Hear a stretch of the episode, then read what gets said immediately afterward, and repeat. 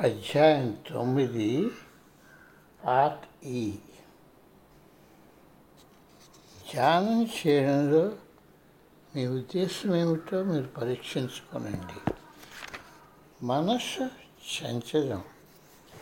దేవదూతలు కూడా ఇష్ట పొందేటటువంటి మత్సరైన ఆధ్యాత్మికత గల వ్యక్తులకు వ్యక్తులమన్న మూర్ఖపు నమ్మకంలో మనలో ఈ చంచల మనస్సే కలుగు చేస్తుంది అని స్వామీజీ అన్నారు.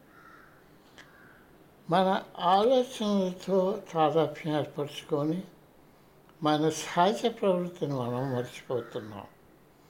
మనం ధ్యానం చేస్తున్నప్పుడు మన సంస్కారాలు మన జాగరూకతలో తేలియాడుతాయి. వాటిని ఆపడం కానీ వాటిపై ధ్యాస పెట్టడం కానీ మీ పని కాదు. నీ పెరుగుదలకు నీ ఆలోచనలు అడ్డంకి కావు. నీ ఆలోచనలపై నీకున్న వైఖరియే వ్యవహారాలకు మూలం. అన్ని ఆధ్యాత్మిక శాసనాలు ఏదో విధంగా వైరాగ్యం నేర్చుకోమని బోధిస్తాయి. యోగ సూత్రాల మొదట్లోనే వైరాగ్యం యొక్క ఆవశ్యకత నొక్కి చెప్పబడింది. కొంతమంది విద్యార్థులు ఆధ్యాత్మిక వైరాగ్యం అంటే ఉదాసీనత లేకపోతే మానసికావేగం చూపకర్తను తెలుస్తారు. జ్ఞానోదయం సాధించడానికి నీ స్వభావాన్ని విడనాడాలని స్మృతుల్లో ఎక్కడా నొక్కి చెప్పలేదు. జీవితాన్ని ప్రేమించడానికి నీ విధులు నిర్వర్తించడానికి నీ అంతిమ గమ్యం చేయడానికి ఈ ప్రాపంచిక వస్తువులను చాకచక్యంగా సాధనాలుగా ఉపయోగించడానికి నువ్వు ఈ ప్రపంచంలో ఉన్నావు. మా సాంప్రదాయంలో ప్రాపంచిక ఆకర్షణలు సంకటావస్థలు. అదే మన మన మనం అనే మాయ. విముక్తి కౌటురావు నువ్వు ఈ ప్రపంచంలో ఉన్నావు. మా సాంప్రదాయంలో ప్రాపంచిక ఆకర్షణలు సంకటావస్థలు విముక్తికి అడ్డురావు. అందుకు బదులుగా మాయ ఒక నేస్తం. పదాన్ని మనస్ఫూర్తిగా అనుసరిస్తున్న వారికి ఆమె సహాయం చేయడానికి ఎప్పుడు సన్నద్ధురాలు. యోగ సూత్రాలు వైరాగ్యాన్ని అభ్యాసంతో సంధిస్తాయి. అన్వేషకుని ఉద్దేశాన్ని ధ్యాన సాధన ప్రక్షాళన చేస్తుంది. వ్యక్తి ప్రపంచాన్ని ప్రశాంతంగా వివేకంతో చూడగలుగుతాడు. అంటే జగత్తు యొక్క సహజ ప్రకృతిని వ్యక్తి గౌరవించగలుగుతున్నాడన్నమాట. అందుచేతనే హృదయపూర్వక సాధన జీవితం కూర్చే ఆలోచ అసలైన ఆలోచనలు వచ్చేటట్టు వ్యక్తిని సంసిద్ధం చేస్తుంది. జీవితం పట్ల ఉత్సాహాన్ని ఉల్లాసాన్ని వైరాగ్యం పేరట పరిహసించకూడదని పరిహసించకూడదు. అవి కర్మఫలాలపై స్వార్థంగా మమకారం పెట్టుకోకుండా అన్వేషకుడు ధైర్యంగా తన కర్తవ్యాన్ని నిర్వర్తించడానికి తోడ్పడతాయి అప్పుడు ఆ వ్యక్తి ఒక స్వతంత్రుడు. భగవద్గీతలో కృష్ణుడు అర్జునుడిని తన సవాళ్ళను ఎదుర్కొనమని ఉత్సాహపరచలేదా?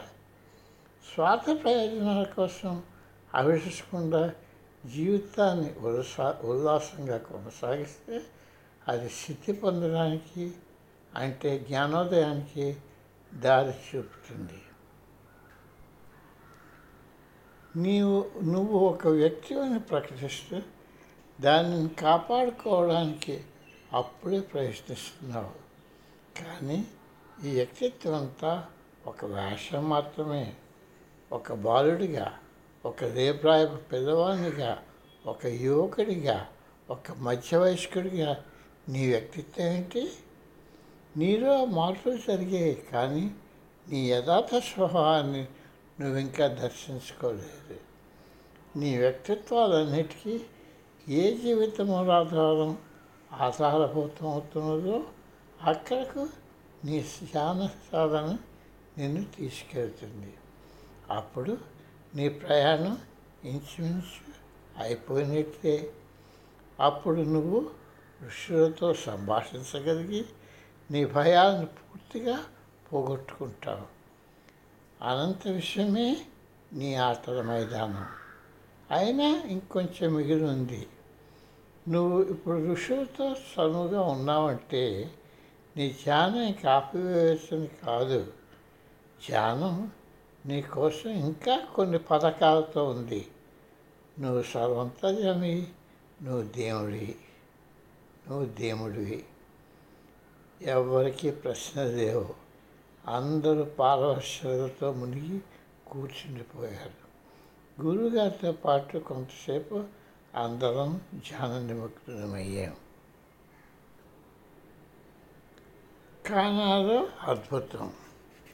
మేము అద్దెకుంటున్న ఇంటితో ఇంటి తోటలో నేను తెరస పచారు చేస్తుండగా గుత్తు గుత్తులతో ద్రాక్షతెగ ఇక కోతకు సిద్ధంగా ఉంటూ కనిపించింది. అవి చాలా బాగా పెద్ద సైజులో రక్త నిర్వహణంతో ఉన్నాయి. స్వామీజీకి ఆ పడరసం వారిని తెరసా అభిప్రాయపడింది. అందుచేత మరుసటి రోజు తన గురువు గారికి రోజు చేసే విధంగానే సేవ చేయడానికి వెళ్తూ తనతో ఒక బాల్టీ నిండా తను కోసిన ద్రాక్ష పళ్ళు పెరుగు వడగట్టే గుడ్డ జదెడ పట్టుకొని వెళ్ళింది. ఆ రోజు నాకు ప్రొద్దుట కాలేజీ లేదు. అందుచేత నేను ఆమెను అనుసరించాను. తెరసా తెచ్చిన సరంజామా చూసి స్వామీజీ కుతూహలం కలిగింది. సరదా సరస తెచ్చిన సరంజామాలు చూసి స్వామీజీకి కుతూహలం కలిగింది. తనను నా ఆశ్చర్యం కలిగించే కానుక ఇవ్వదలిచిందని తెలుసుకొని ఆమె వంక ఒక చిరునవ్వు నవ్వి తన పడ కుర్చీలో కూర్చోడానికి వెళ్ళిపోయాడు. సామాన్యంగా ఆయనకు వచ్చే ఉత్తరాలదంతా ఆ ప్రక్కన ఆయన చూడడానికి వదిలిపెడతారు. ఆయన దొంతలు త్రిప్పుతూ ఒకటి రెండు ప్రత్యేకంగా తీసి వాటిని కుర్చీ చేతి మీద వెంటనే జవాబు ఇవ్వడానికి పెట్టి మిగతా తర్వాత చూడడానికి ఉంచి వేస్తారు. దాని మీద పంపిన వారి చిరునామా చూసి అవి ముఖ్యమని తెలుసుకుంటారని నేను భావించాను. కానీ ఆ ఉత్తరాలు అడ్రస్ దేని ప్రక్క ఉండటము లేక అడ్డదిడ్డంగా ఉండటము కూడా అప్పుడప్పుడు జరుగుతూ ఉంటుంది. అయినా వాటి ప్రక్క చూడకుండానే ఆయన వాటిని తీయడం చూశాను. సామాన్యంగా ఆ ఉత్తరం ఒప్పకుండానే దానికి ఉచితమైన జవాబు తమకి సహాయం చేయడానికి వచ్చిన వారికి డిక్టేట్ చేసేవారు. ఆ ప్రత్యేక దినన్నాడు ఆయన దొంతనంతా నేల మీద పడవేసి నిమిత నెత్తి కూర్చున్నారు. ఆయన ప్రశాంతతకు భంగం కలిగించకుండా గదిలో రెండవ చివర ఆయన సన్నిధానంలో ఉన్నందుకు సంతోషిస్తూ నేను కూర్చున్నాను. వంటగదిలో తెరస వంటగదిలో తెరస పనికిలో నిమగ్నమైంది. ముందుగా పళ్ళగుత్తులన్నీ బాగా కడిగింది. తర్వాత కాడ నుండి ఒక్కొక్క పండు తీస్తూ బాగులేని వాటిని ఏరివేసింది. బాగా ఉన్నటువంటి పళ్ళను మరొకసారి తనిఖీ చేసి వాటిని ఒక గుడ్డలో ఉంచి దాన్ని జల్లెల్లో పిండడానికి నొక్కడానికి పెట్టింది. ఇదంతా చేతులతో చేయడంతో కొంచెం సమయం పట్టింది. అప్పుడు ఆ రసాన్ని మరొక వడగట్టే గుడ్డలో నుండి ఇంకేమీ పళ్ళ ముక్కలు రాకుండా పోసి వడగట్టింది. అంత అయ్యాక ఇంటి నుంచి తెచ్చిన పెద్ద గాజు గ్లాసులో ఆ స్వచ్ఛమైన రసాన్ని పోసింది.